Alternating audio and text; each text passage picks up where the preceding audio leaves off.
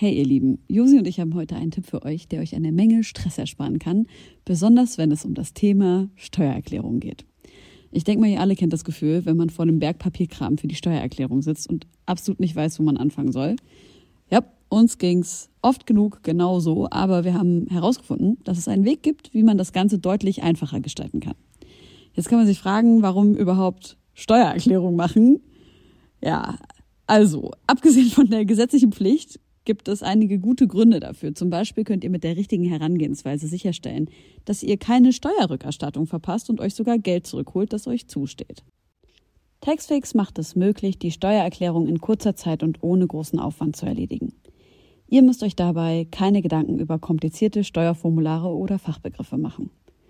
Also einfach und stressfrei die Steuererklärung mit Taxfix erledigen und das Thema vom Tisch haben. Ladet jetzt die App herunter oder besucht taxfix.de. Und mit dem Code HOME24 könnt ihr als NeukundInnen 5 Euro sparen. Nun, da die Nacht hereingebrochen ist und sich der milchig sanfte Vorhang des Mondes über die Altbauten der Hauptstadt gelegt hat, möchte ich euch einladen. Ermöglicht durch euch höchst selbst, geschätzte Homegirls und Homeboys, geschätzte Homegirls und Homeboys, geschätzte Homegirls und Homeboys, geschätzte Homegirls und Homeboys. Hallo Freunde, hallo Helene, hallo Antilopengang. Hello, Hallo. wie geht's? Fast im Chor haben wir Hallo gesagt. Ja, das war schön. Jetzt Gut. noch mehrstimmig? Mir geht's schlecht, aber das ist nicht so schlimm. Also das hindert mich nicht daran, heute hier mit euch zu sprechen. Warum geht's dir schlecht? Weil wir in, in den Tiefen äh, unserer Promophase stecken und es ist sehr anstrengend und man muss sehr viel entscheiden und sehr viel E-Mails beantworten und Anrufe beantworten und Was ist das Schlimmste an der Promophase? das. E-Mails beantworten. Ja, also dass man halt so extrem viel entscheiden muss, vor allen Dingen als Antilopengang, ist das niemals eine Freude, äh, äh, weil alles wird diskutiert. Verstehe. Und ist das so richtig demokratisch bei euch? Das ist Alles? ja das Problem. Ich wünschte manchmal, ich dürfte einfach alles entscheiden. Dann wird das viel schneller gehen. Aber das Leben ist kein Wunschkonzert. Jeder noch so nichtige Punkt wird Minimum eine Stunde diskutiert. Scheiße. Ich habe heute, wir haben uns zusammengesetzt, weil wir noch so ein paar Sachen besprechen wollten. Ich habe dafür appelliert, dass wir das irgendwie so, hey, lass uns mal bitte jetzt nicht so in Details verfangen. So, wenn ihr irgendwie das Gefühl habt, ihr müsst einen Einspruch einlegen, bitte denkt noch mal eine Sekunde nach, ob es nicht auch ohne geht, irgendwie, damit man da schneller durchkommt. Es ist echt anstrengend. Kennen wir von Homegirls. Wir müssen auch immer alles ultra lange ausdiskutieren. Ich findest du? Nö. Worüber haben wir diskutiert? Es geht eigentlich alles ratzfatz. Ah, okay. Vergessen. Ich glaube, wir haben uns eigentlich noch nie so richtig kennengelernt, außer letztens, als du, Kolja, deinen Rucksack äh, vergessen hast, beziehungsweise jemand den vermeintlich aus Versehen mitgenommen hat und ich gerade der Nächste mit dem Auto in der Nähe war, der ihn die zum Taxi bringen konnte, auf dem Weg zu einem Gig oder so. Nee, ich musste nur nach Hause, aber Ah, das okay. war der letzte Zug, der von Berlin nach Düsseldorf Ah, okay. fuhr. Und am nächsten Tag gab es auch wichtige Termine. Das wäre eine Tragödie gewesen, wenn ich den Zug nicht bekommen hätte. Aber hätte ich den Rucksack nicht von dir bekommen, dann hätte ich den Zug Wäre nicht auch eine nehmen Tragödie. können. Ja, deswegen, du hast, wir haben uns da nur ganz kurz gesehen, aber du hast mir direkt den Tag und auch den nächsten Tag direkt Ja. gerettet. Das war super. Wir haben uns auch mal im Splash Backstage am Kaffeeautomaten getroffen. Du hast mir erklärt, wie er funktioniert. Vielen Dank nochmal dafür. Wir haben uns auch schon getroffen. Oh. Und zwar am, äh, ähm, am Christopher Street Day an, abends am Tuntenhaus. Stimmt. Mhm. Ja, habe ich äh, verdrängt. Und wir haben uns auch schon mal getroffen. Wir Wo? beide. Ja. Und zwar bei, äh, im, heißt das Fräulein Fritz, da oben dieses, nee, das ist nicht Die Fräulein Fritz. Baumhausbar. Die Baumhausbar. Da hast du gerade ein Interview gegeben und ich habe draußen ein Interview gegeben. Und dann haben wir uns so zu, gegenseitig zugefaxt, so Faxen gemacht. Ja, okay, kann sein. Aha, kann sein. Ja, ja. Sorry, ich, ich, kenn- ich sehe so viele Menschen jeden Wen Tag. hast du noch mal interviewt? Nee, ich wurde interviewt. Ach, die, ja, mit so Kamera? Genau. Ja, ja, ich weiß es noch. Ich weiß es wirklich noch. Ja, ja. Aber seid ihr Kamera. sonst so auch ähm, so ein bisschen verpeilt oder vergesslich? Also ich habe auch schon meinen Rucksack im Zug liegen lassen. Shit, schlimm. Ja, Nee. das war schlimm. Das war ja auch nicht meine Schuld, muss man dazu sagen. Ja, wir haben da auch so einen Promotag gehabt und da war halt ein Kamerateam, die hatten sehr viel Equipment und die haben erstmal unser ganzes Zeug zur Seite gestellt und haben am Ende aber auch einfach meinen Rucksack mit ihrem Equipment mitgenommen. Mir selbst würde das nie passieren. Okay, wirklich nicht, ne? Bist Nee, du so tatsächlich, äh, also das, wenn du jetzt Danger Dan fragst, wird er dir vielleicht was anderes erzählen, aber ich verliere eigentlich nie Sachen. Also ich meine, er würde, wenn er über sich spricht, was anderes erzählen. Ich glaube, er stimmt mir zu, dass ich nichts verliere. Ja, also im Vergleich nichts. Schlimmste Sachen vergessen Story? Ich habe neulich meinen Koffer Oh. im Zug vergessen. Same. Was erst also gar nicht so schlimm ist, das kann ja passieren, aber es waren alle meine Lieblingsklamotten drin, weil wir irgendwie auch so auf Promoreise waren, da zieht man natürlich seine Lieblingsklamotten an. Ähm, und dieser Zug, äh, ich musste dann irgendwie herausfinden, wo der hinfährt und so und bin fünf Stunden lang in NRW zwischen Köln und Düsseldorf gependelt, bis ich endlich im richtigen Zug stand und ich habe ihn wiederbekommen. Boah. Happy End. Ja. Krass. Ich habe auch mal meinen Zug im, mein, meinen Koffer im Zug liegen lassen, aber halt sämtlich mit all meinen Sachen, also auch noch so eine kleine Tasche dazu und noch meine Jacke, weil ich im Zug an diesem Tag entschieden habe, mit vier Blocks anzufangen und war dann so in den Bann gezogen dieser Serie, dass ich mit dem iPad wie so ein Smombie aus dem Zug ausgestiegen bin. und mich halt, ich stand dann halt wirklich, ich bin auch den Bahnsteig dann in aller Ruhe langgelaufen mit meinem iPad in völliger geistiger Umnachtung und habe nicht gemerkt, dass ich meinen Koffer vergessen habe, bis ich zu Hause war. Darf man in eurem Podcast so Themenabzweigungen einfach machen? Dürft Unbedingt alles. immer. Bist du, bist du zufrieden mit dem Ende? Also hast du vier Blogs zu Ende geguckt? Nein, ich habe Okay. die dritte Staffel nicht geschaut. Ähm, weil ich gerade in so einer ultrasensiblen Phase bis, bin, wo ich, wenn ich solche Sachen gucke, die mich äh, emotional bewegen, dann ganz doll davon träume und dann das Gefühl habe, ich bin Teil davon und so ein bisschen dissoziativ. Okay. Mich Falls es irgendwen interessiert, ich bin unzufrieden. Ich bin auch sehr unzufrieden. Gerade der Anfang dritte Staffel, das ist nix. nee. Das, Der, der Anfang hat richtig genervt. Ich bin, Es ich bin stinksauer geworden, Warte mal, die ehrlich erste gesagt. Folge habe ich gesehen. Worum ging's da nochmal? Da war, äh, äh, Ja, wir spoilern Spoiler-Alarm. jetzt, Leute. Spult nee, vor das sonst. dürfen wir nicht. Na klar dürfen wir das. Aber denkst du, ohne dass wir Namen nennen, es gibt ein Spin-off, Was ist nochmal ein Spin-Off? wo sich aus der Geschichte mit einem neuen Charakter Ach so, eine neue das ist ja, Serie ja klar. entwickelt? Ähm, i- n- ich, ich könnte, also ja. Ja, Okay. ich, will, ich will nicht so viel spoilern. Ja, das glaube ich. Und er ist der Hauptcharakter. Nein, das glaube ich nicht. Ich meine dich. Achso, ich? Ja. Er ist, ich. Das ist so langweilig, wenn man nicht weiß, wovon ihr sprecht. Ich Also, hab auch er keine tut Ahnung. dies, ihr sagt nicht mal Namen und erklärt nichts. Ach so, ihr Okay, habt sorry, dann lass uns das- nicht geguckt. Doch, ich habe es geguckt, Lass aber ich habe das es Thema komplett wechseln. vergessen. Ich habe weiß es nicht geguckt. Ich, bevor wir das Thema wechseln oder gerade wenn wir das Thema wechseln, hast du deinen Koffer dann wieder bekommen? Ja, ich habe dann ähm, bei der Deutschen Bahn angerufen und ähm, das ist in einem Fundbüro gelandet und dann habe ich äh, meine Freundin gebeten, äh, dorthin zu gehen und am, keine Ahnung, eine Woche später oder so kam sie mit dem Zug halt zurück nach Leipzig und dann hat sie es. Aber da muss man 5 Euro bezahlen, wenn du dein eigenes scheiß Eigentum wieder haben das willst. noch. Na toll. Das finde ich ganz schön frech. Aber- und dann habe ich eine Woche später meinen Inhalator im Zug liegen lassen. Den habe ich aber nie wieder gekriegt. Dann hat irgendeine ekelhafte Sau sich weggeschnappt. Aber Ich wenn ihr, hasse dich für immer. okay, liebe Grüße. Ja. Ähm, aber wenn ihr auf Tour seid, äh, gibt es da keinen, der irgendwie ständig verschläft oder irgendwas vergisst? Also ich denke da so nur an meine eigenen Tourerfahrungen, wo irgendwie nie pünktlich abgefahren werden Wieso konnte. guckst du mich so an? Weil du neben mir sitzt. Ja, wir haben, äh, wir haben den Satcho, unseren Tourmanager, der sehr stark darauf achtet, dass wir uns gegenseitig nicht vergessen und auch wenig Dinge. Es gibt den sogenannten Idiotencheck. Also immer, wenn wir irgendwie einen Raum verlassen, geht Satcho noch einmal durch, macht den Idiotencheck und guckt halt, was er so findet. Er kommt halt einfach mit all, sein, all seinen Gegenständen. ist, es ist noch nie immer. passiert, dass er nicht den Arm voll hatte mit Daniels Sachen. noch nie. Aber auch so alles. Handy, Portemonnaie, Ja, so Jacke. zwei, drei verschwitzte Shirts. Ich habe wollte euch eh gerade noch erwähnen, wo es darum ging, was wir so letztens verloren haben. Ich kam ja tatsächlich heute aus dem Urlaub zurück und war auf so einer kleinen Insel nahe der kambodschanischen Küste. Und hab, als ich da angereist bin, vorher in, mir extra in so einen Brustbeutel wie so ein Tourist alles reingetan, was irgendwie wichtig ist. Also Kreditkarte, Bargeld und Pässe, auch von meiner Reisebegleitung, die, den Pass. Also da war wirklich einfach alles drin, was wir brauchten. Und ich, das war das allererste, was ich natürlich verloren habe. Ich bin in irgendein Café gegangen, habe einen Kaffee getrunken, habe das alles liegen lassen und bin dann mit so einem, mit so einem Pickup-Jeep irgendwo in den Dschungel reingefahren, um dann, als ich den Fahrer bezahlen wollte, zu merken, scheiße, dieser ganze Brustbeutel ist weg Oh mit allem. So. Und dann?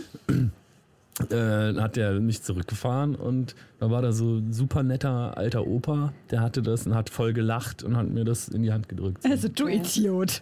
Äh, Und dann sie so genau. mehr. Ja, das habe ich tatsächlich, aber äh, ich war auch gerade in Kambodscha und habe tatsächlich total viel darüber gehört, dass übelst viele Leute ihre Kreditkarten vergessen und dadurch, dass aber Diebstahl so krass ähm, verpönt ist im Land, dass niemand sich halt irgendwie was wegnehmen Ah, würde, wenn da crazy. jetzt was rumliegen würde, sondern die das so lange aufheben, bis halt die Person kommt und das halt wieder abholt. Ey, ich würde gerne auf euer Album zu sprechen kommen. Wir haben Endlich. endlich, ja. Why not? Wir sind jetzt schon zehn Minuten inside äh, the Podcast und äh, das Album ist raus und es ist ein riesengroßes Desaster. fucking Meisterwerk geworden. Ich fand's, ich, ich hatte an mehreren Stellen gleich am er, beim ersten Song äh, bei, bei äh, 2013 gleich in den ersten 20, 30 Sekunden so ultra Gänsehaut und äh, Tränen in den Augen.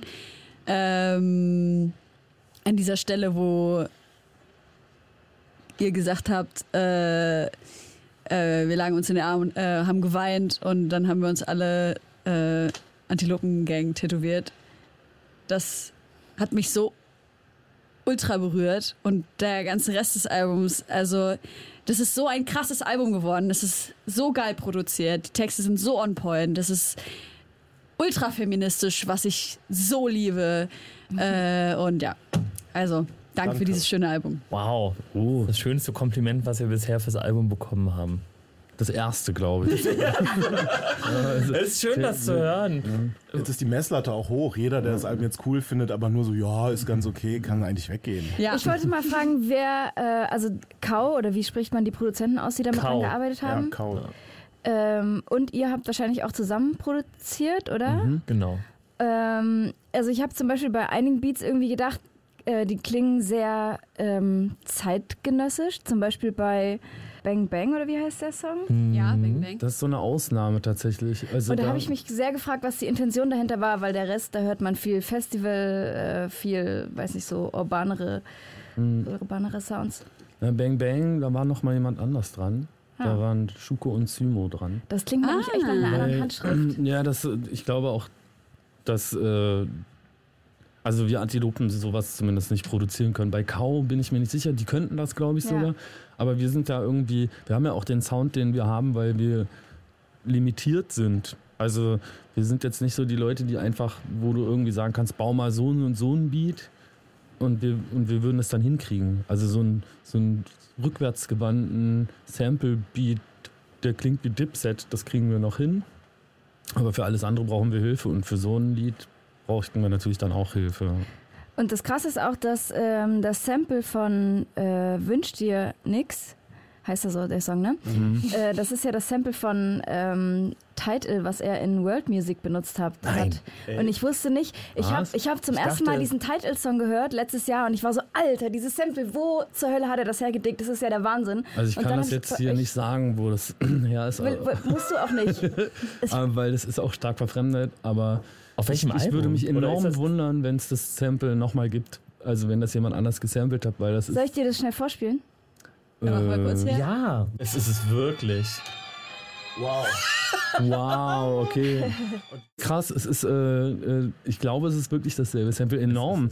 Also ich kann mir vorstellen, wie er das gefunden hat, wahrscheinlich genauso wie ich, weil ich einfach, einfach so rare mich einfach auf bestimmte Länder manchmal konzentriere. Also dass ich irgendwie, wenn ich nach Samples suche, einfach in mich so reindige in französische Musik der 20er Jahre Ja. oder sowas. In diesem Und Internet oder? In diesem Internet, klar. Ja. Du dickst aber auch nicht so richtig tief in den Crates, muss man sagen. Also, Vielleicht da kritische Untertöne. ich will, ich will dich jetzt nicht hier komplett auflaufen lassen, aber manchmal finde ich deine Sample-Wahl schon Oh, oh. sehr dreist. also es ist dann so YouTube-Suchbegriff Sample. Soul Vinyl 60s Aber so- oder irgendwie sowas. ne? So samplen ja alle und dann ist ja der Ja. erste Kommentar auch, wer ist wegen Samplen hier? Das hat dann 3000 Likes irgendwie und dann wissen wir, dass wir es alle benutzt haben. Alle 3000 Likes von Danger Dan. Ja, aber das ist, war schon irgendwie, das, äh, das ist, äh, also in dem Fall, das stimmt, dass ich sehr inflationär äh, Sample suche. nicht schlimm. Aber in, in dem Fall wundert mich das gerade, weil das, äh, da habe ich schon sehr tief. Es hat mich auch gewundert. Mhm. Und ich habe mich damals schon gefragt, wo hat er das her? Das ist äh, ein Goldstück ähm, Sample. Aber Ich glaube, hier könnte man das fast sogar sagen, wo es her ist. Aber es ist nicht. Tu es nicht. Ich lasse es lieber schlechte sein. Erfahrungen mit schlechte. Erfahrungen mit Ich glaube, da hat auch bitte wirklich, das hat, glaube ich, auch niemand mehr Rechte dran. Können wir, den, ich mich wundern. können wir den Song nicht einmal auf die Playlist packen? Ich würde Ja. den übelst gerne auf die Playlist packen, geil. außer es ist dann zu offensichtlich. Aber ich meine, Nee, nee, Nee, lass mal. gerne. in Zeiten von Ich kannte ihn Splice übrigens passiert doch, das ja. den Song ist mir dann aufgefallen, weil ich bin auch sehr großer Fan von Title, den finde ich super. Aber ich hatte das, ich habe selber nicht nicht auf bemerkt. dem letzten Album drauf. Gut, äh, kommen wir zurück zu eurem Album. Ja, auf jeden. Ähm, ich fand sehr interessant, dass der Song, den ich am meisten mir im Radio vorstellen könnte, äh, was, was denkt ihr, welchen ich meine? Trendig? Pizza? Ja. Trendig.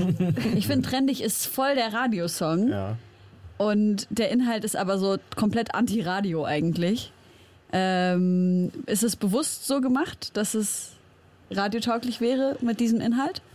Also wir haben ja, wo du gerade schon Pizza sagst, schon mal ein Lied gemacht, was tatsächlich auch im Radio lief ein paar Mal. Ähm, aber es fällt uns schwer, bewusst was fürs Radio zu machen. Also wenn es dann von vielleicht von der Melodie und dem Beat so klingt, dann ist es schon irgendwie normal, dass dann der Text, wie du sagst, irgendwie doch nicht so radiotauglich ist. Also da jetzt einfach so eine normale Schnulze drauf zu machen, das würden wir gar nicht schaffen, selbst wenn wir es wollten, glaube ich.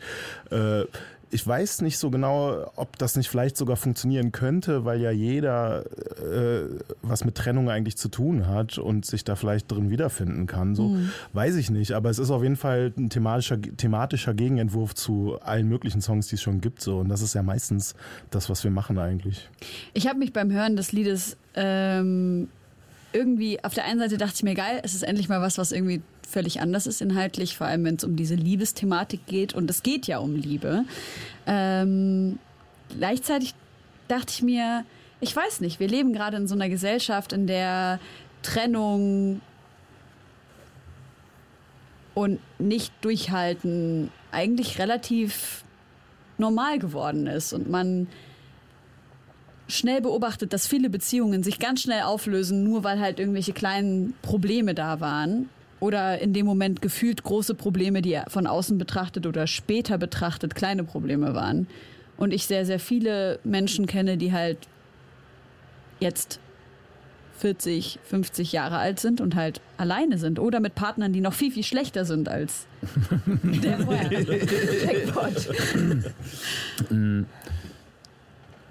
Ja, also auf jeden Fall ändern sich so Beziehungsformen. Ne? Also grundsätzlich glaube ich aber, dass es, also, dass, es, ähm, dass es ein sehr gutes Zeichen ist, dass die sich ändern, weil ich glaube, dass die meisten Beziehungen so von jetzt den Generationen unserer Großeltern zum Beispiel ähm, darauf beruhen, dass es da einfach Abhängigkeiten gibt und äh, und verschiedene Zwänge, aber tatsächlich Abhängigkeiten im Normalfall finanzielle Abhängigkeiten der Frau vom Mann, Ja. muss man leider so auf den Punkt bringen.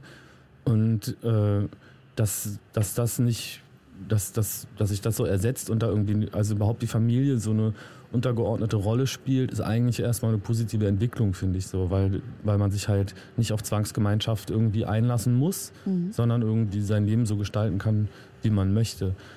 Und das, äh, das hat dann eine gewisse Dialektik, wenn es dann auf einmal zu so einem ähm, da, diese serielle Monogamie, die eigentlich gerade gelebt wird, wo immer alle ganz viele Partner, Partnerinnen haben über ihr Leben, aber immer halt hintereinander, wo, dass man da an irgendeinem Punkt vielleicht irgendwie sagt, das wird dann irgendwie inflationär. Also in dem Moment, wo es irgendwie anstrengend wird oder dir nichts mehr bringt oder es keine, nicht sowas hat wie Effizienz oder so, dass du dann, dass sich dann so Beziehungen auflösen ganz schnell und so, dass das ist vielleicht auch eine Seite so, aber tendenziell finde ich, dass sich in diesen Entwicklungen eher die, also dass sowas wie Trennung möglich ist, dass ich das, das finde ich erstmal sehr positiv. So.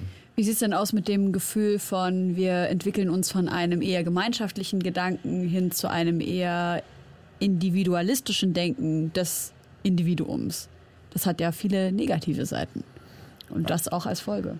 Also das ist ja ein Thema, was sich eigentlich auch durchs ganze Album zieht. Und wir haben zum Beispiel auch dieses Lied übers Dorfleben, wo die Argumentation ja genau so ist, diese ähm, Gemeinschaft, vielleicht auch Zwangsgemeinschaft, kann auch was sehr Repressives sein, etwas, etwas, wo du es schwer hast auszubrechen. Und wir halten ja schon die Fahne hoch, finde ich, auf der Platte für Individualismus, dafür, dass man sich nicht irgendeiner Gemeinschaft unterordnet, sondern dass man sein eigenes Ding macht und sich das selbst aussucht.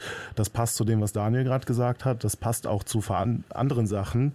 Äh, Ich finde eh so, äh, es gibt einen Unterschied zwischen sowas wie Gemeinschaft, zum Beispiel auf dem Dorf, und der Gesellschaft, wie sie dann eher in der Stadt ist, wo man natürlich zusammenlebt, aber jeder die Möglichkeit hat, auch sich zurückzuziehen, auch sein eigenes Ding zu machen, vielleicht nochmal neu anzufangen und so, weil eben Individualismus auch bedeutet, dass man frei von gewissen Zwängen ist. So, das finde ich prinzipiell auch gut. Aber auch frei von Schutz.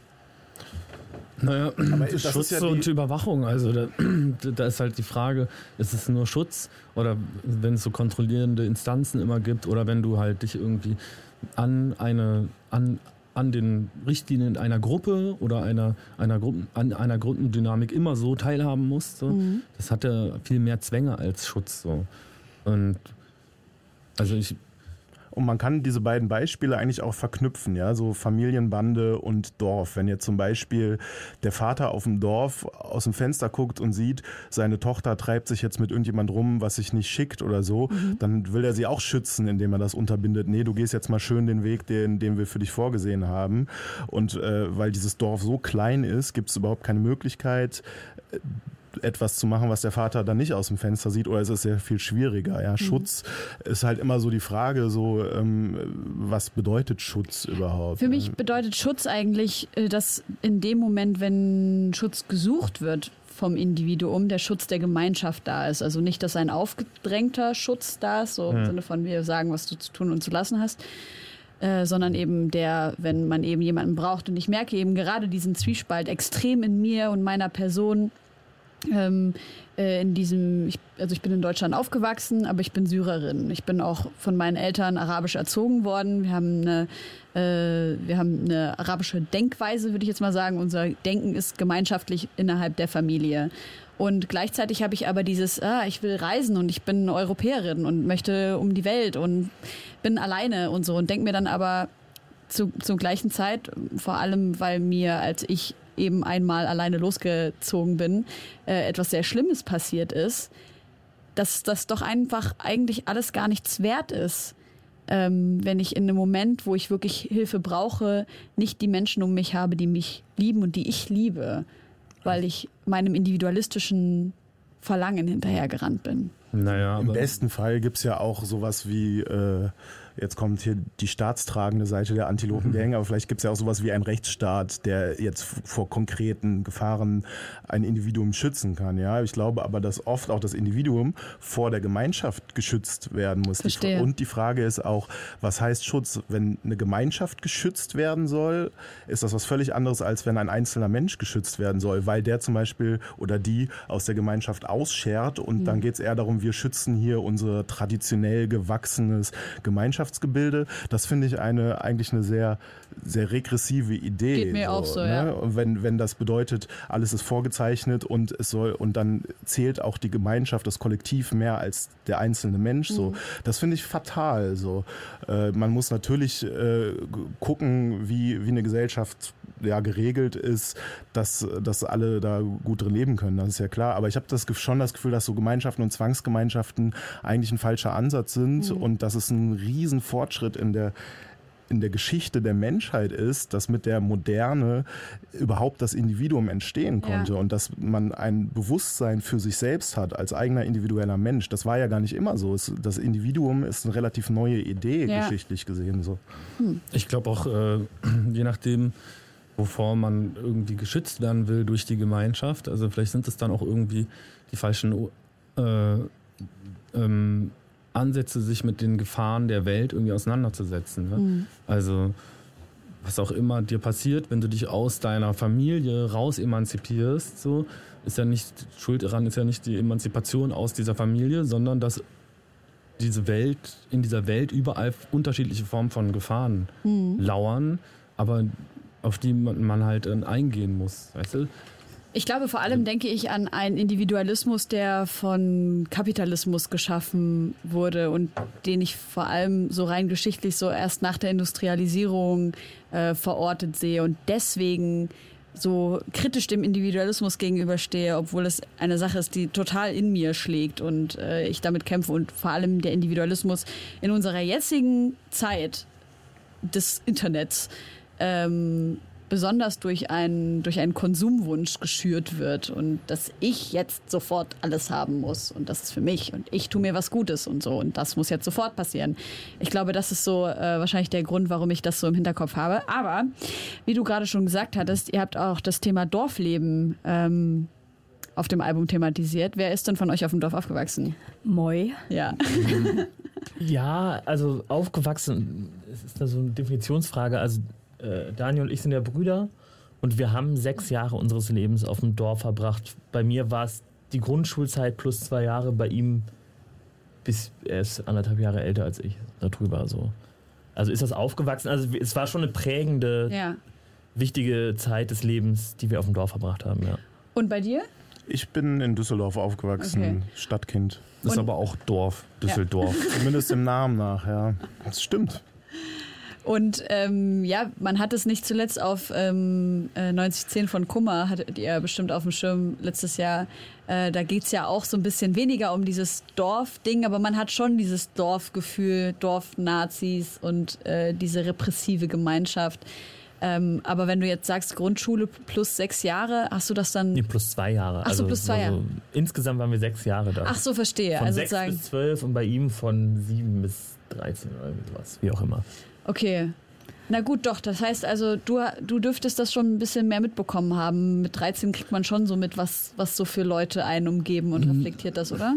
Ja, also wenn du aus der Stadt kommst, reflektierst du das mit 13 auf dem Dorf, glaube ich, eher nicht. Ich habe da tatsächlich nicht wirklich verstanden, mit, also wer mich da wie umgibt. Also ich war zum Beispiel, Tobias war in der Jugendfeuerwehr, ich war im Schützenverein. Im Nachhinein bin ich mir ziemlich sicher, dass ich da mit echt kruden Leuten zu tun gehabt habe. Das waren so Reservisten, Ui. die halt irgendwie Kindern Schießen beibringen. Ei, ei, ei. Und äh, das war natürlich irgendwie auch geil. Meine Eltern sind Pazifisten. Ich konnte die äh, provozieren, indem ich irgendwie äh, mit Gewehren rumschieße und so. Und äh, habe dann da in so Vereinslokal äh, Lokal rumgehangen, wo die dann noch Stammtische hatten und Bier gesoffen haben. Und habe so eine Jugendfahrt mit denen mitgemacht, wo die so Feldbettenlager gemacht haben mit ihrem Militär-Equipment äh, und so. Also würde mich stark wundern, wenn das nicht Faschos waren eigentlich. Aber das hatte ich damals halt nicht richtig auf dem Schirm. So. Und wie kam dann die, ähm, diese Dorfthematik durch auf dem Album?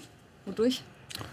Erzähl du es. So- Soll ich das wirklich? Ich, ich Ja, habe eigentlich das beschlossen, das nicht mehr in Interviews zu erzählen, weil es so peinlich ist, aber jetzt, Nein, hast- aber jetzt sind wir schon drin. Ja. Das Ding ist ja auch, es gab die Idee ja auch schon mal. Es gab die Idee nur schon wie wir dann zurück auf die Idee gekommen sind, das ist das, was dir gerade peinlich Ich ist. weiß Also- gerade gar nicht, worum es geht. Es gab, es gab, ein- ähm, es gab manchmal, nicht immer, relativ verzweifelte Momente äh, beim Songschreiben, wo wir einfach im Studio saßen und uns ist verdammt nochmal nichts eingefallen und wir sind ja nun mal eine Band, die zumeist irgendwie Themensongs macht und nicht einfach immer drauf losschreibt. Und wir waren in dem Moment zumindest so verzweifelt, dass ich auf einen Zufallswortgenerator im Internet Geil. gegangen bin und habe mir einfach Substantive äh, per Zufall aus, ausschießen lassen. Äh, ja. Und dann ist das Dorf da, glaube ich. Also ich glaube, Ja. der Begriff Dorf ist aufgeploppt. Und dann war es nicht so, ja, jetzt schreiben wir was über das Dorf, sondern dass dann auch die Assoziation kam, ah klar, da wollten wir doch eh mal irgendwie was drüber schreiben. So. Und ursprünglich sollte das eher so ein düsterer Song werden. Ich habe mir das so ein bisschen Grimm 104 mäßig vorgestellt und so, aber es ist halt was ganz anderes geworden, wie es halt meistens ist. So. Und so kamen wir dann auf diese Dorfthematik. Aber das war schon echt ein verzweifelter Moment.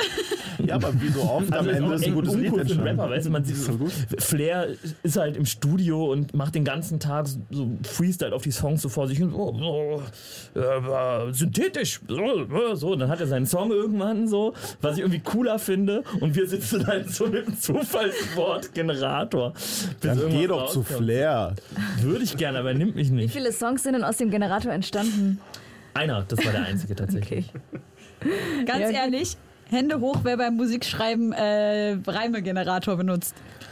Es gibt doppel-reim.de. Doppel-reim.de. Ich liebe euch alle. Du hast noch nie einen benutzt. Was denn? Also wir haben alle. Nee, Josi, du hast auch nicht die Hand gehoben. Doch, ich habe Doch, sorry, benutzt ich das hab, äh, natürlich ich- Wir, auch. okay, alle, ich möchte ganz kurz Protoko äh, hier Audio, auditiv protokollieren. Alle haben die Hand gehoben. Aber viel wichtiger für mich als Seite, als eine Reimseite, ist synonym.voxicon.de. Ja, voll. Äh, weil, weil da kommt man voll oft auf Assoziationen und auf Ja. Wörter, die man sonst nicht reinbekommen würde. So. Aber da kommen auch sehr viel Scheiß dabei raus und das Klar. ist auch super funny. Ja, aber bei all diesen Sachen finde ich, ist auch eher das Ding, dass einen das nochmal so ein bisschen auf eine andere Ebene bringt. Also ich gehe dann zwar manchmal auf diese Doppelreimseite, aber im seltensten Fall würde ich wirklich diesen Reim nehmen, sondern da stehen dann eher so Sachen, die bringen einen nochmal auf eine andere Idee und dann kommt man nochmal irgendwie Ja. auf eine andere äh, Abzweigung so.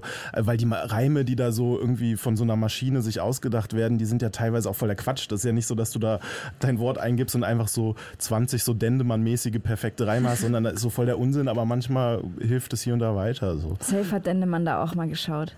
Vielleicht macht er das sollte eine, auch. Dendemann sollte eine Doppelreimseite generieren. Ja, er würde ja. reich werden, Alter. Ja, gut, stimmt. Und wir haben, was vielleicht auch noch viel wichtiger ist, einfach WhatsApp-Gruppen mit Rappern. Stimmt. Da kannst du auch einfach immer in die. Sollen wir das gerade mal Die, ausprobieren? hei die heißt ja immer, wenn ich rhyme, ne? die, die, Gib immer, mir mal irgendeinen Reim. heißt die immer, wenn ich reim? Ja, das ist unsere Gruppe mit Geil. Fettoni und Yuzu und die ist zu dem Zweck Mach mal entstanden. deine Homegirl. Reim auf deine Homegirls. ja, genau. Und dann schicken wir es in die Gruppe. Aber ohne deine. Reim. Obwohl, nee, dann ist es nicht so schön doppelt genug. Aber dann kann sein, dass da so Auf. miese Witze kommen. Nee, mach mal. Deine Doch, ich würde ja Home- noch wissen. Carl kommt dann oder so. Und dann Wir Geiler können ja in der Zeit, in der wir warten, Nee, äh, mal, mal Songs auf die Playlist packen. Erzähl mal ganz kurz für unsere Kamera, was wir gerade machen. Ähm, ich habe gerade in unsere WhatsApp-Gruppe mit Fatone und Yuzi You äh, geschrieben, Reim auf deine Homegirls. Schnell. oh, oh, oh, oh, Fatoni schreibt. Jetzt kommt's. Oh, Jetzt kommt wahrscheinlich nur so, äh, gehst du mit ich mir was schreie, essen? oh yeah. Nein, Alter, es, merkt er nicht selbst, dass sein Name der perfekte Reim ist? Deine Homegirls. Fat Tony. Fat Tony. Das oder? sofort rein, oder? Homegirl, Ja. Fat Tony, das In kann man machen. Crow-Shirt. Was? Nein, das kann man gar nicht machen. Crow-Shirt. Alles geht. Scheiße, jetzt mein, mein, mein Ich glaube, es ist ein bisschen untergegangen. Ich hatte gerade einen guten geiler Flow-Curse. Den liebe ich ja. Ist doch super. Entschuldige, Auch so Josi. bescheiden. ey. Ich Sorry, ich hatte gerade äh, einen guten- eine gute Idee. Ich habe dich gerade unterbrochen, Josi. Eine. Show-World. Der kleine Robert. Das ist eine Showworld. Warte, warte, du darfst noch nicht weiter vorlesen. Mein, mein Speicherplatz ist leer und ich muss gleich nochmal. Äh, Okay, das hier ist jetzt chauvinistisch, das kann warte, ich warte, nicht warte, vorlesen. warte. Doch, es muss auch ihn chauvinistische trotzdem Dinge. aber in die Pfanne hauen. Das Ja. geht nicht klar. Doch. Klar.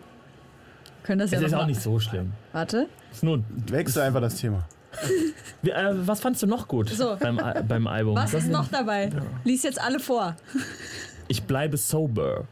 Okay. Es, es, mehr, mehr kommt nicht. Okay, aber du Gerade- hattest gerade einen guten. Geiler Flow-Curse. Geil. Ich spiele geiler Poker. Das sind die beiden. Das ist wirklich schlecht. Ja, also schlecht. ich, Ich habe ja in dieser die Gruppe. WhatsApp-Gruppe, immer wenn ich rhyme, ist Müll. Die ist, die ist. Ich würde Wird austreten. gepöbelt. Soll ich austreten? Einfach jetzt. Das wäre so funny. Und ich, Bitte mach das. Ich kenne mehrere Leute, die mehrfach schon ausgetreten sind und dann Monate, Wochen später fragen, ob man sie wieder reinholen kann. Ein Raum, der zurzeit nicht drin ist. Was? Die Rede ist von mir, ich bin da momentan nicht drin. Ich trete da ab und zu aus. Ah, ja. warum? Weil mir das nervt. Also entweder da nervt mich was, was konkret besprochen wird, oder was eigentlich noch nerviger ist, das frisst so viel Zeit. Da kommen den ganzen Tag so 700 Nachrichten und so und ich muss dann auch immer nachgucken und wenn ich da rausgehe, habe ich einfach Ihr seid mehr doch nur fünf Leute in der Gruppe. Ja, aber du solltest mal, ich, hast, hast du dich mal mit Yuzu Yu unterhalten? Ja?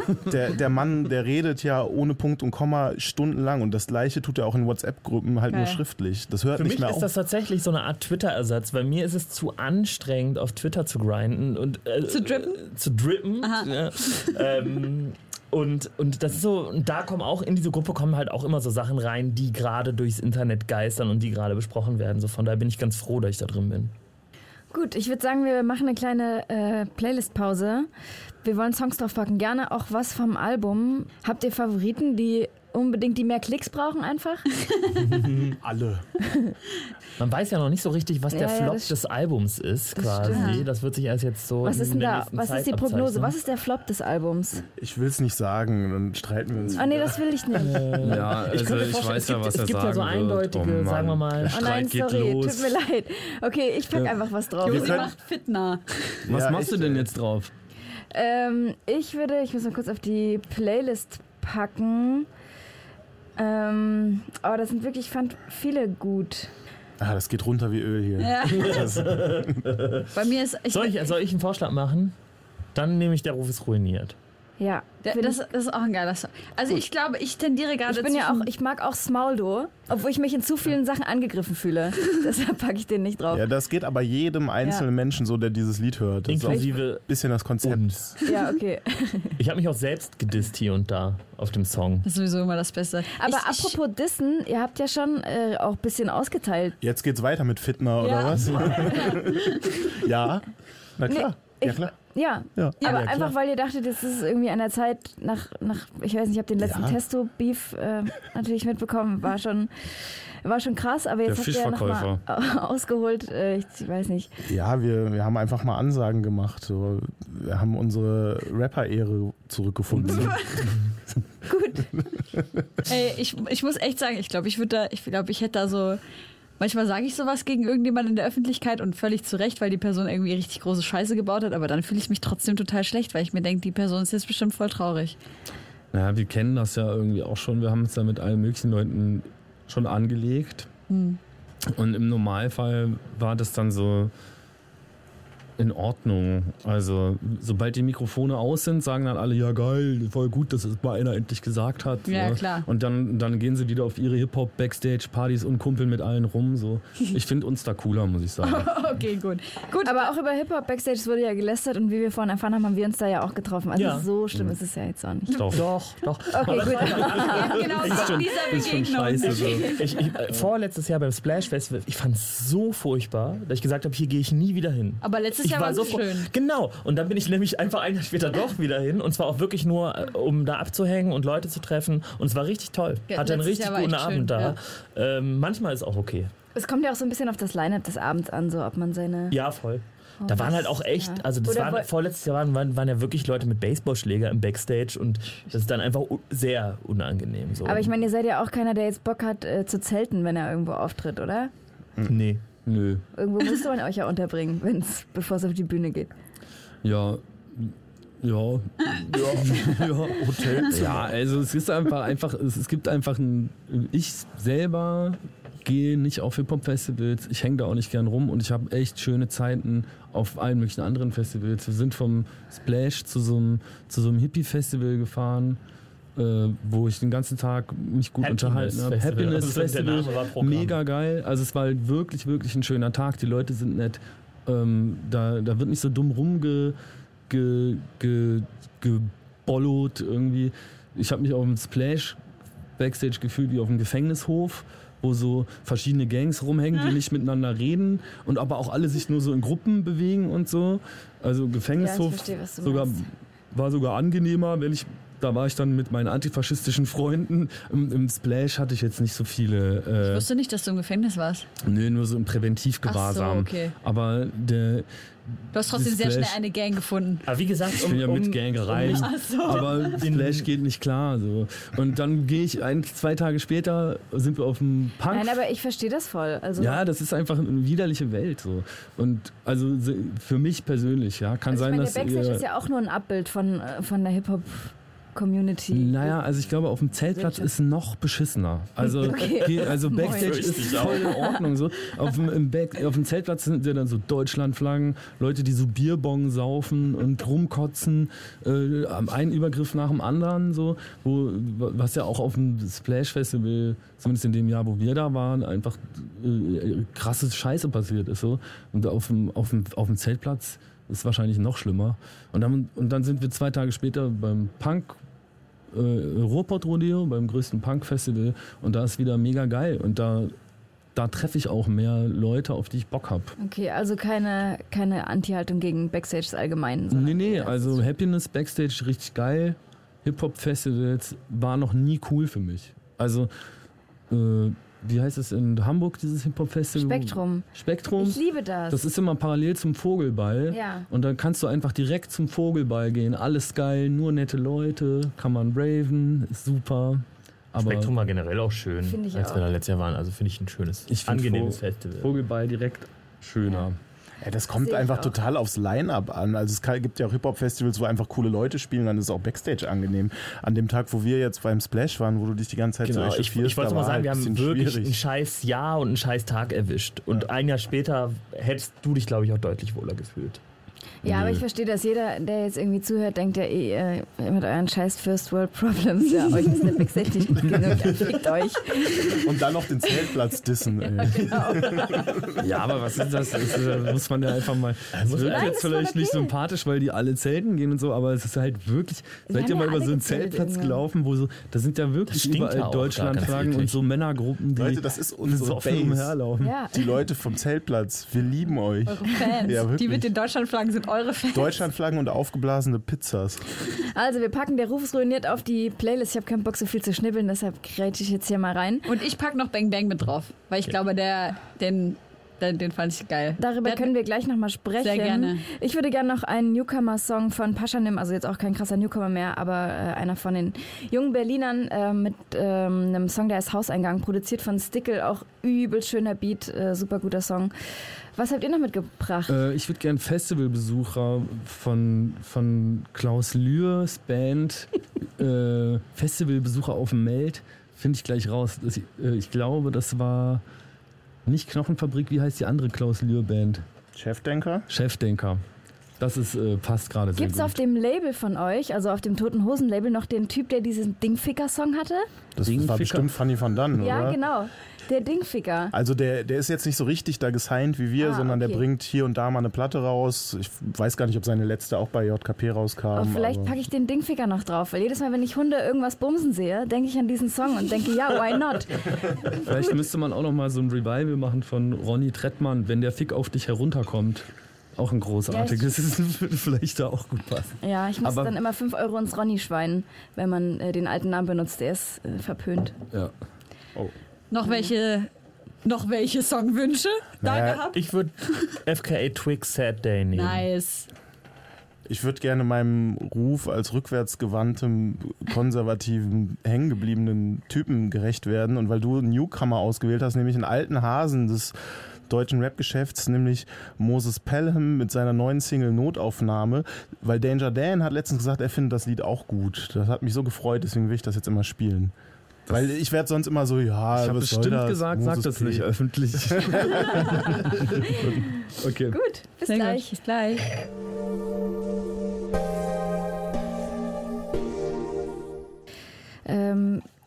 Menschen, wir sind zurück. Ich weiß nicht, ob ihr äh, mitbekommen habt, dass äh, Ratar bei Saturn. Jetzt fange ich aber nochmal an, das war scheiße.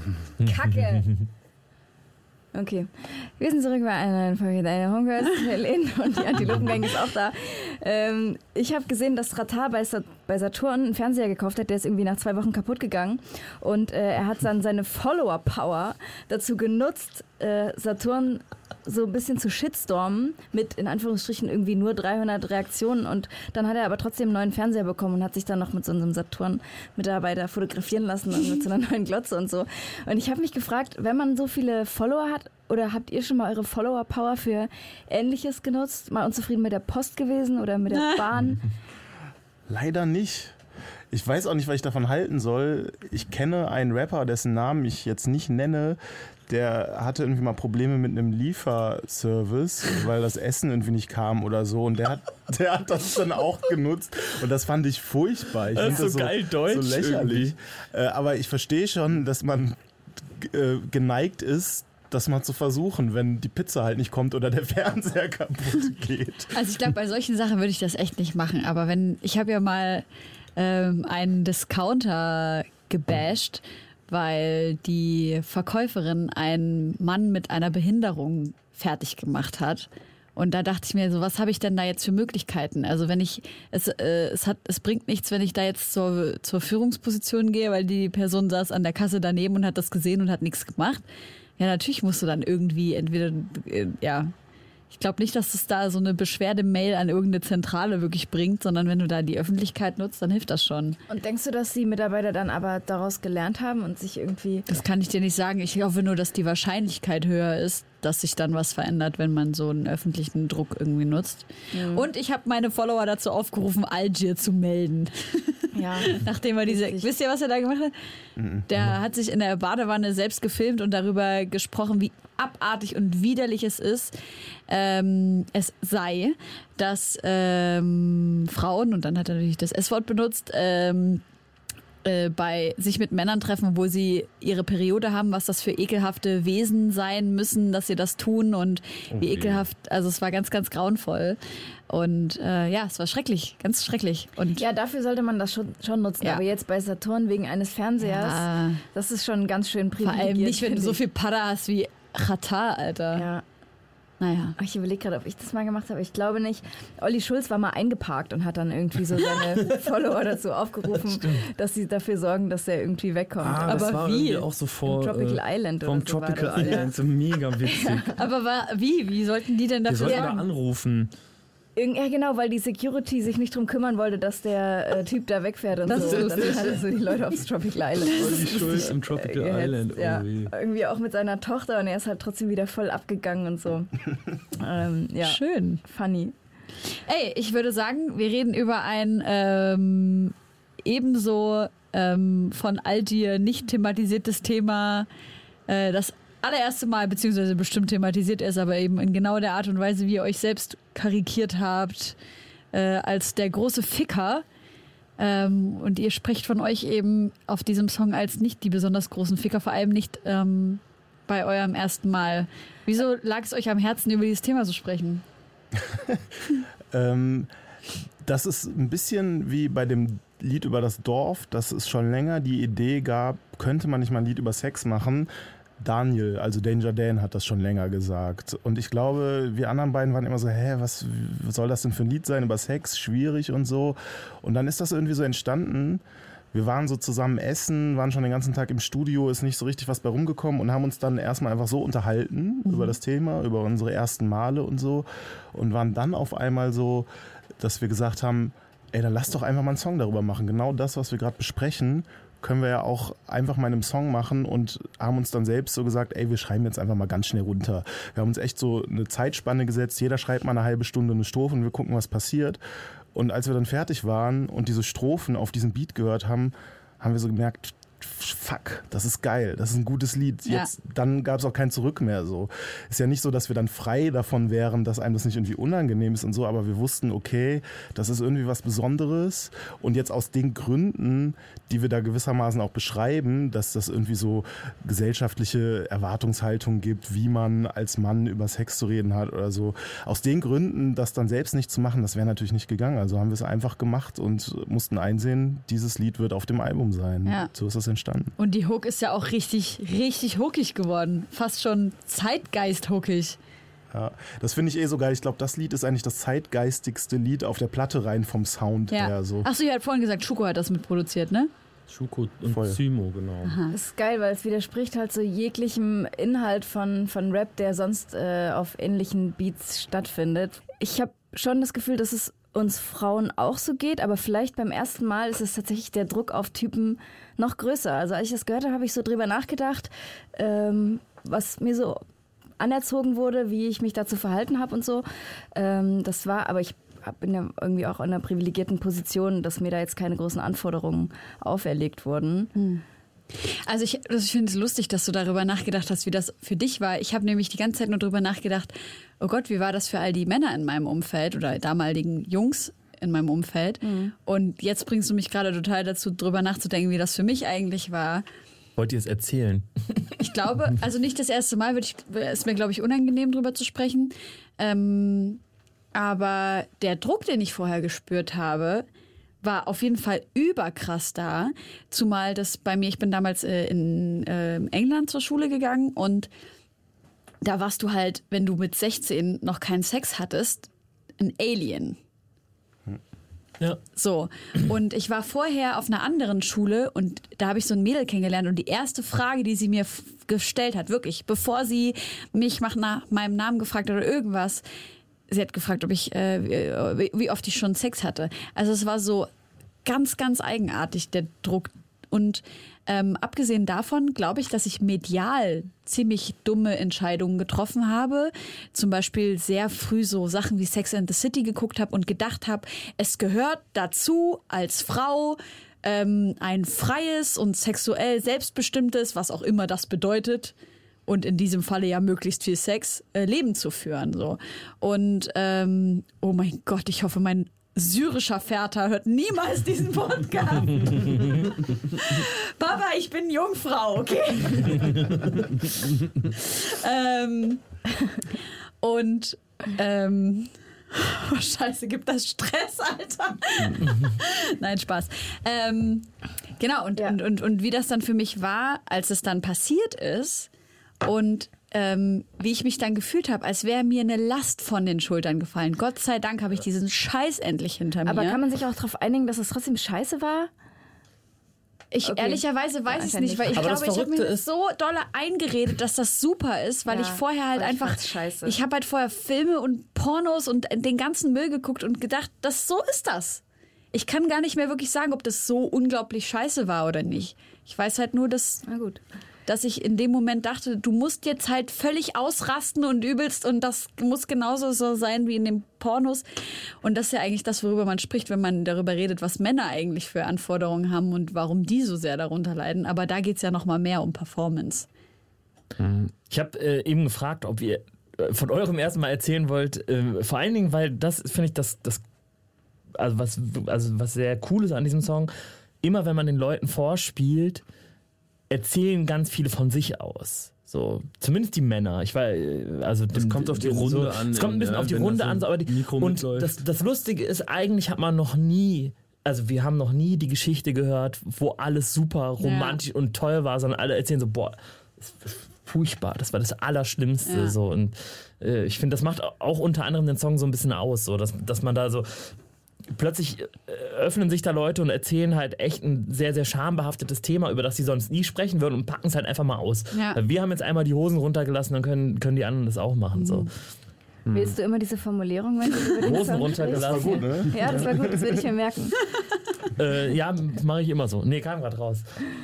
Es ist ja auch irgendwie so eine äh, oder eine Frage der gesellschaftlichen Erziehung, dass man jungen Leuten irgendwie mitgeben sollte, ey, das muss überhaupt nicht super romantisch und überhaupt nicht lang und super toll sein, sondern es ist okay, wenn es so ist, wie es ist. Und ich glaube, dass da jetzt noch mehr als vielleicht in unserer Zeit durch Instagram und durch äh, Pornografie an allen Ecken, dass da ein Bild vermittelt wird, dass man äh, irgendwie Leistung bringen muss, äh, was wahrscheinlich voll schwierig ist für die kleinen oder für junge Menschen und deren Entwicklung so. Ich glaube auch nicht nur, also nicht nur der Geschlechtsakt selber, dass der irgendwie von so von so Bravo mein erstes Mal Rubriken, wo es ja immer so Rosenblätter auf dem Bett und so Zeug und so was irgendwie Stimmt, und so ein Schwan aus Handtüchern. und sowas, ne, da, dass da so Druck drauf ist, aber auch vor allem, dass es überhaupt stattfinden muss. Ne? Also das ist, glaube ich, vor allem so unter Jungs oder unter jungen Männern, dass es halt einfach nicht klar geht, wenn du keinen Sex gehabt hast. So. Und du Kein musst, Mann vorher. Du bist also äh,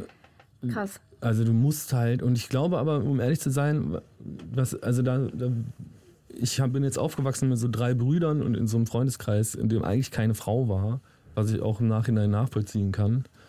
Ähm, und äh, ich glaube aber, dass es für Frauen wahrscheinlich auch oder unter Frauen auch so ist, weil Frauen ja auch irgendwie sich selber leider dann auch oft über se- sexuelle Verwertbarkeit, also über so verinner mit so verinnerlichtem Sexismus Voll. einfach ganz stark auseinandersetzen müssen und irgendwie ganz jung anfangen, irgendwie sich zu schminken und irgendwie sexy zu sein. So. Ja.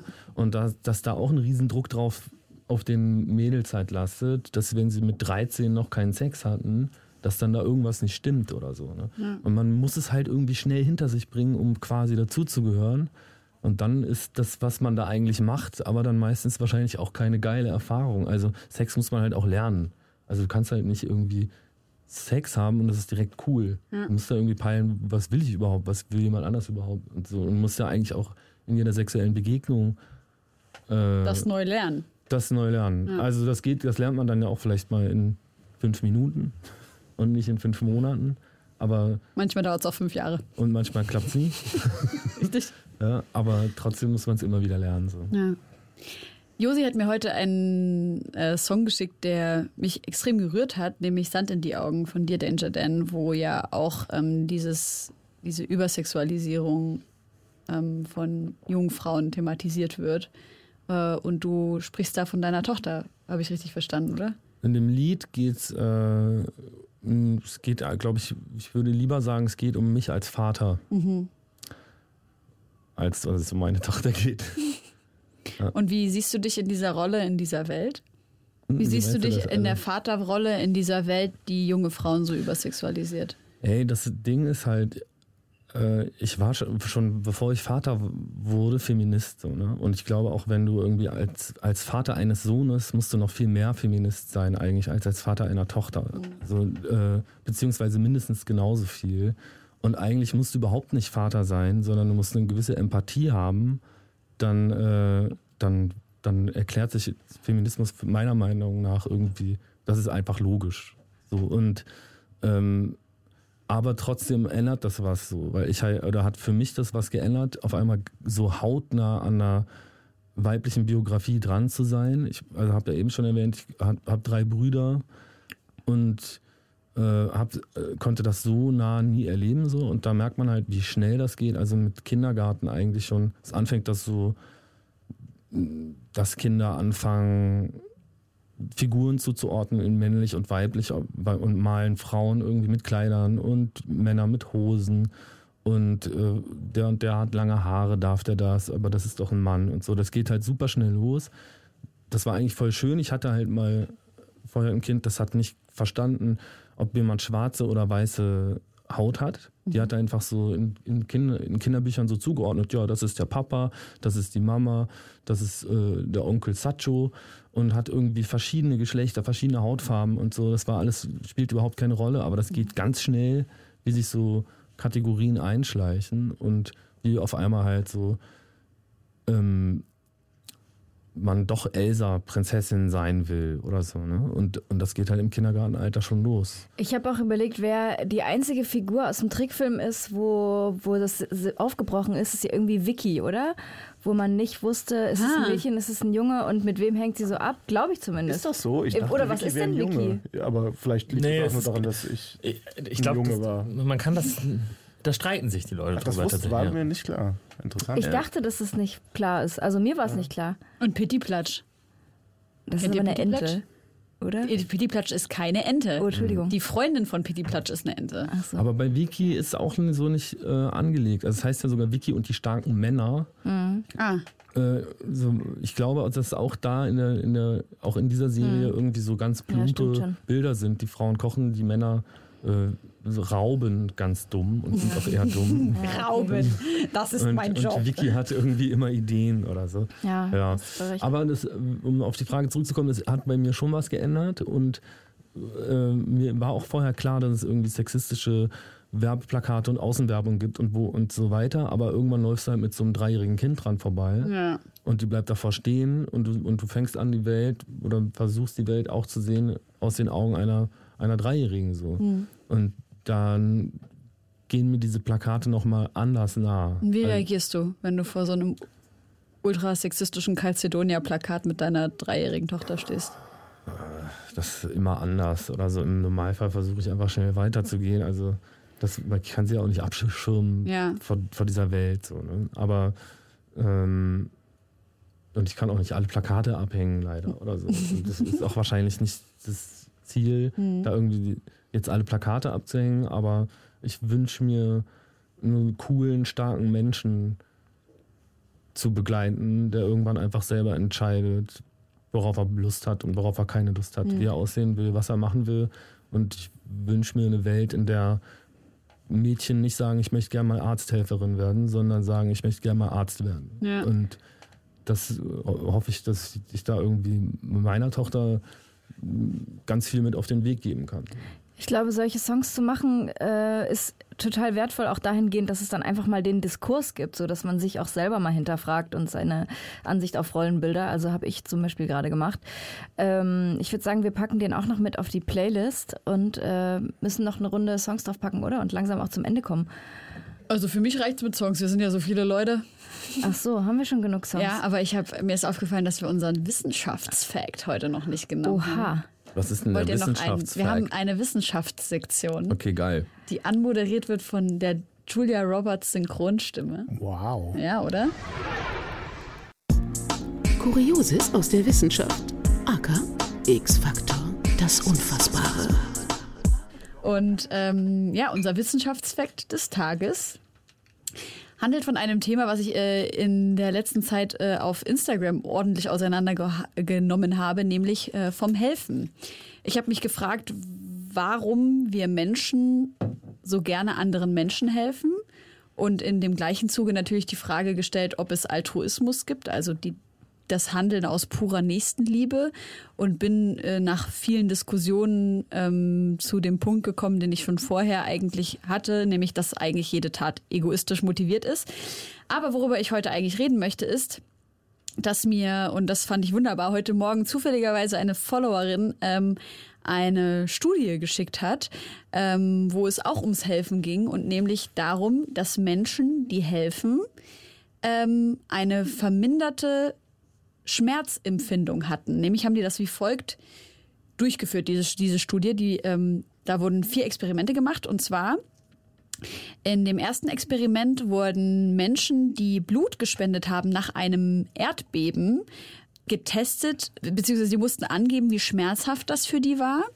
Und dann natürlich die Kontrollgruppe, die auch Blut gespendet hat, die ähm, angeben musste, wie schmerzhaft für die war. Aber da war kein Erdbeben. Das war die erste ähm, Versuchsreihe. Die Gruppe war auch groß genug, als dass das, wo Danger Dan reibt sich die Augen und hat keinen Bock mehr. Nee, ich bin, wie hab schon an, erwähnt, dass ich ja gerade von einer langen Reise zurückkomme und seit 40 Stunden bald wach bin. Aber das ist höchst interessant Uiuiui. mit den Erdbeben. 40 Red Stunden. weiter. Okay. Bei dem zweiten Experiment ging es darum, dass Menschen in der Kälte saßen und ähm, Questionnaires, was heißt das auf Deutsch? Fragebögen ausfüllen mussten. Und bei dem einen Fragebogen ging es eben darum, möglicherweise mit dem Beantworten der Fragen migrantischen und geflüchteten Kindern zu helfen. Und bei dem anderen Fragebogen der Kontrollgruppe ging es eben einfach nur um das Beantworten der Fragen. Und auch da wieder wurde gezeigt, dass die Menschen, die im Prinzip einen Hilfs Hilfsgedanken hatten, die Kälte als nicht so erschreckend empfunden haben wie die Menschen, die eben in der Kontrollgruppe waren. Und das Crazy. geht jetzt noch weiter auf zwei weitere Experimente, aber im Prinzip ist es das. Menschen helfen, hilft uns auch selbst, indem wir verminderte Schmerzempfinden haben. Und ich dachte in dem Moment so krass daran, ähm, wie das eigentlich mit meiner Mutter war, als wir als Kinder zum Beispiel krank wurden und sie es ihr aber selber nicht gut ging äh, und sie halt trotzdem einfach durchgeballert hat und sie halt gesagt hat, ja, das geht einfach, du konzentrierst dich dann halt einfach nicht mehr auf dich und ich dachte, ja, ach, das ist so ein Mutterding irgendwie, aber jetzt ist es wissenschaftlich belegt, wenn du anderen Menschen hilfst, dann fühlst du halt deine eigenen Schmerzen, zumindest nicht mehr so krass Das ist voll spannend. Und auch nochmal eine Motivation. zu helfen. Voll. Ja, ich glaube schon. Also, weil ich habe zum Beispiel mal gehört, super dumm, dass es, äh, wenn man sich umarmt und viel schmust, dass man länger, länger lebt. Voll. Und manchmal schmuse ich einfach nur, damit ich so denke, ja, das war jetzt ein Punkt für mich irgendwie. Und, und ich schmuse einfach extra lang, weil ich will, dass die andere Person übelst lang lebt. Okay, ich hab- da ist der Unterschied zwischen Aber, uns. aber nee, weil ich ja nicht den Verlust verschmerzen Nein, möchte. voll, ja. Das Also heißt, auch das ist auch Egoismus. Egoismus. Ich dachte gerade auch noch über diese Egoismus-Sache nach, weil du von Blutspenden geredet hattest. Ich habe mal eine Zeit lang äh, als Nebenjob sozusagen Blutplasma gespendet, äh, weil das kann man im Gegensatz zu Blutspenden zweimal die Woche machen und es wird viel besser bezahlt. Das habe ich aus rein egoistischen Gründen gemacht. Nämlich um meinen Graskonsum zu finanzieren. Ich war ein armer Student und hatte wenig Geld. Man kann Plasma spenden, obwohl man Weed raucht. nee, man sollte in dem Fragebogen ankreuzen, nein, ich Ey, rauche kein Weed. Liebe Freunde, das ist eine ganz klare Empfehlung, genau das nicht zu tun. Auf jeden Fall, man kann auch Gutes tun und Leuten helfen und dabei trotzdem egoistisch handeln. Das ist ganz klar. Ja, ganz das klar. hast du nämlich gerade auch gesagt. ja, voll. ja. Aber eigentlich anders als das, was du gerade gesagt hast. Ja. Das ist aber auch eine Form. Ja, also ich meine, der der Egoismus vom Helfen eines anderen Menschen, der darin resultiert, dass man sich gut fühlt darüber, dass man geholfen hat und nicht, dass man dafür Geld bekommen hat. Aber ist ja auch schön. Ja, war also, gut. Ich Außer habe das auch eine mit Narbe, dem, guck mal. außer das mit dem Lügen. Wow. Ich glaube, wenn ich das nächste Meine Mal, Plasmaspendenarbe. wenn ich nächstes Mal Kopfschmerzen habe, gehe ich raus und helfe Leuten über die Straße Ja. und trage deren Einkäufe und, Und der- dann Das geht das Schmerzempfinden Experiment, weg. das mal bei sie, ja. Es klingt interessant. Aber ich war mal krank zu Hause und meine Mutter hat in Pflegeheim gearbeitet und die ähm, Azubis, die da waren, die haben Space Cookies gebacken. Und meine Mutter hat aber überhaupt nichts mit Drogen am Hut, hat aber nachmittags irgendwie gedacht, geil Kekse. Und hat die halt genascht und kam dann halt zu Hause an. Und ich war aber super krank, sie sollte sich eigentlich um mich kümmern.